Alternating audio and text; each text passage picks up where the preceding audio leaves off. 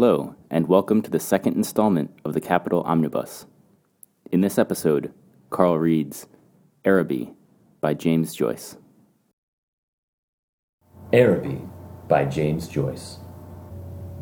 North Richmond Street, being blind, was a quiet street except at the hour when the Christian Brothers School set the boys free.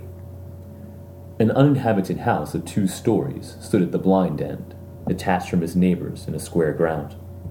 The other houses of the street, conscious of decent lives within them, gazed at one another with brown, imperturbable faces.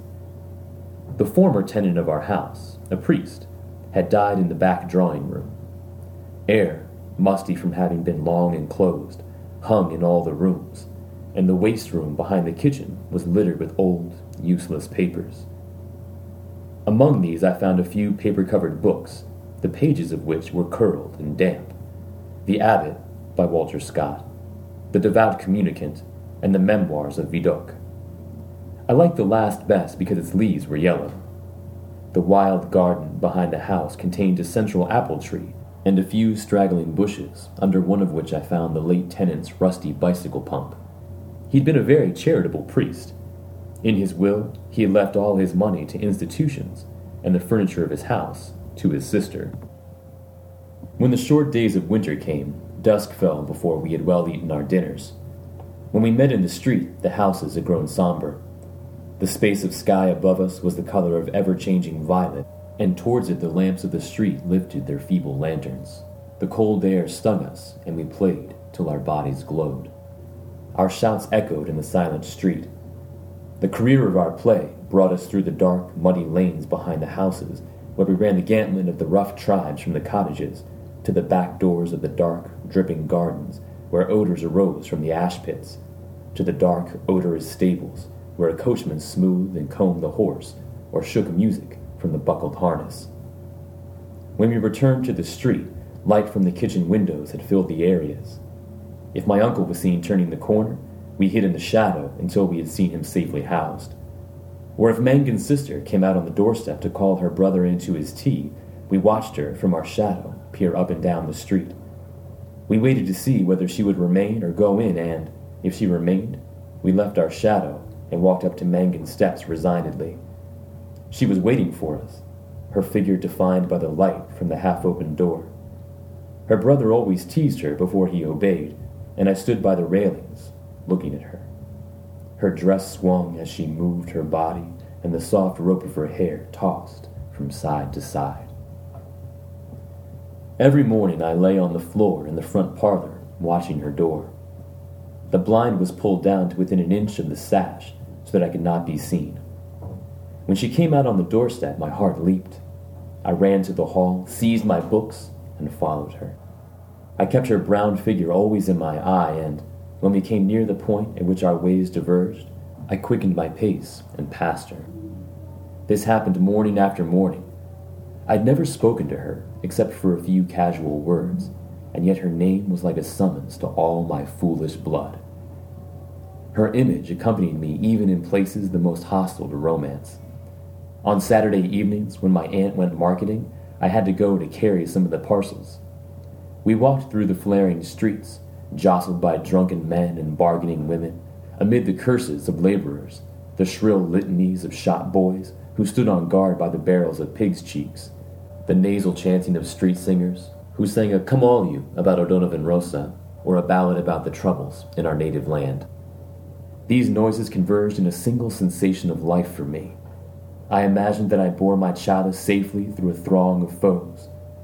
Her name sprang to my lips at moments in strange prayers and praises which I myself did not understand.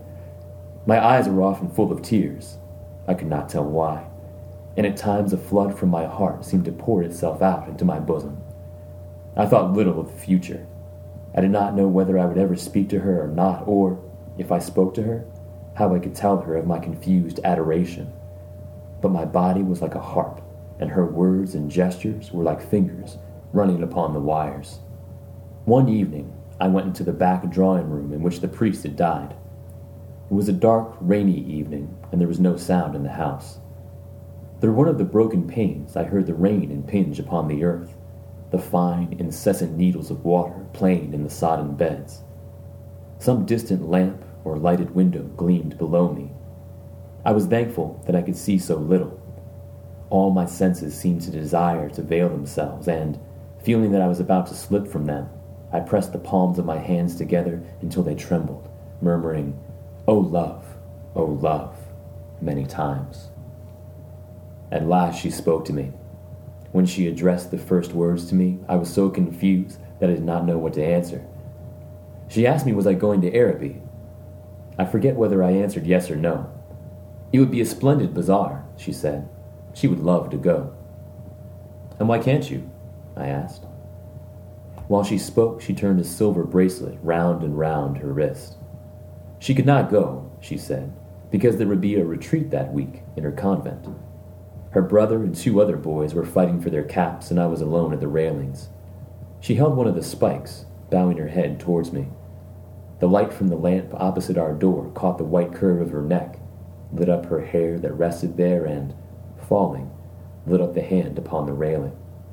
It fell over one side of her dress and caught the white border of a petticoat, just visible as she stood at ease. It's well for you, she said. If I go, I said, I will bring you something. What innumerable follies laid waste my waking and sleeping thoughts after that evening. I wished to annihilate the tedious intervening days.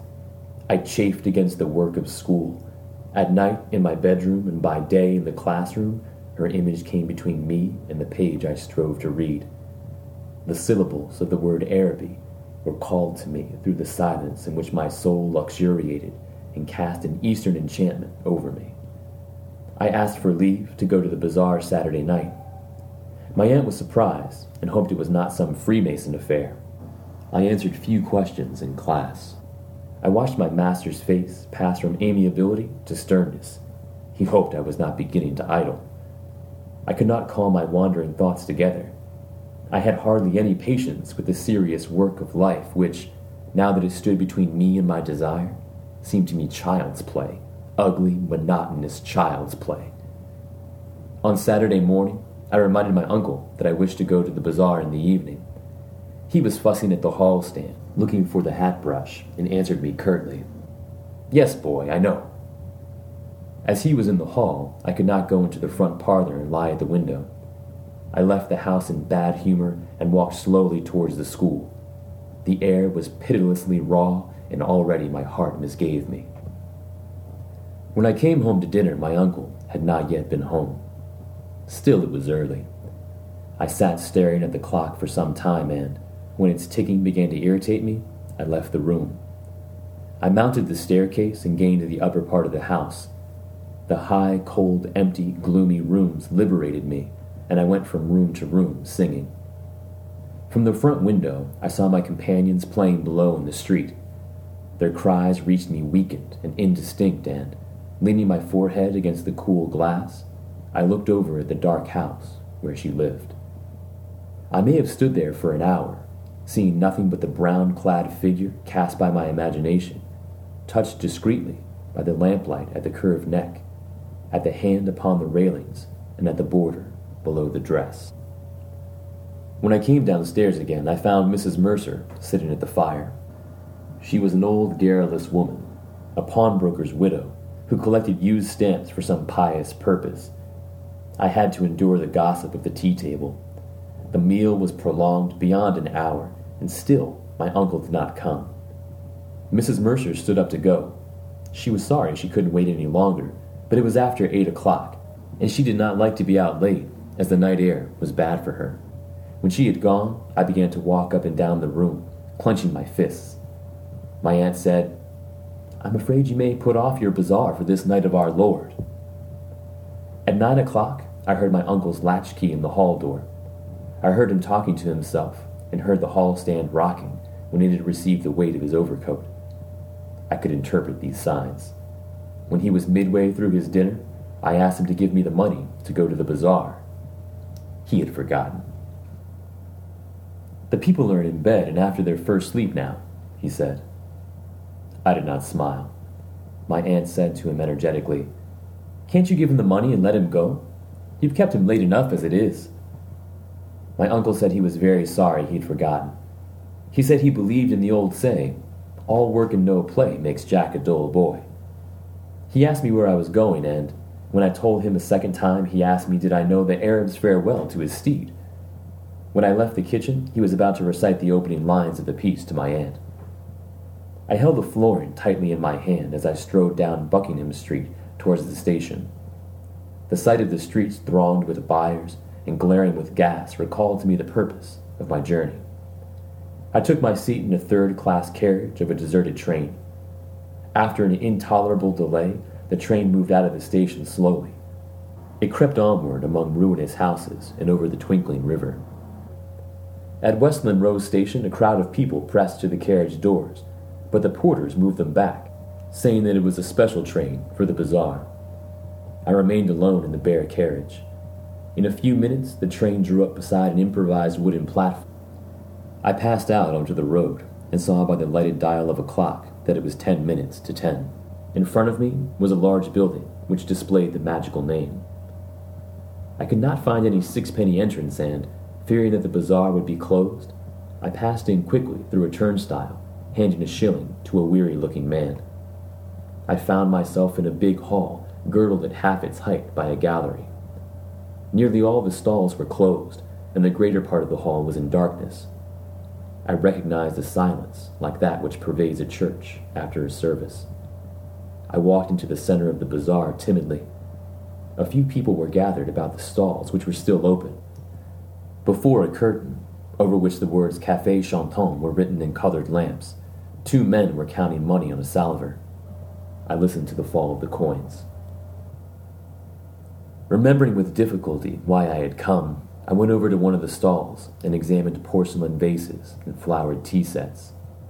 At the door of the stall, a young lady was talking and laughing with two young gentlemen. I remarked their English accents and listened vaguely to their conversation. Oh, I never said such a thing. Oh, but you did. Oh, but I didn't. Didn't she say that? Yes, I heard her. Oh, there's a fib. Observing me, the young lady came over and asked me did I wish to buy anything. The tone of her voice was not encouraging. She seemed to have spoken to me out of a sense of duty. I looked humbly at the great jars that stood like eastern guards at either side of the dark entrance to the stall and murmured, No, thank you. The young lady changed the position of one of the vases and went back to the two young men. They began to talk of the same subject, once or twice the young lady glanced at me over her shoulder.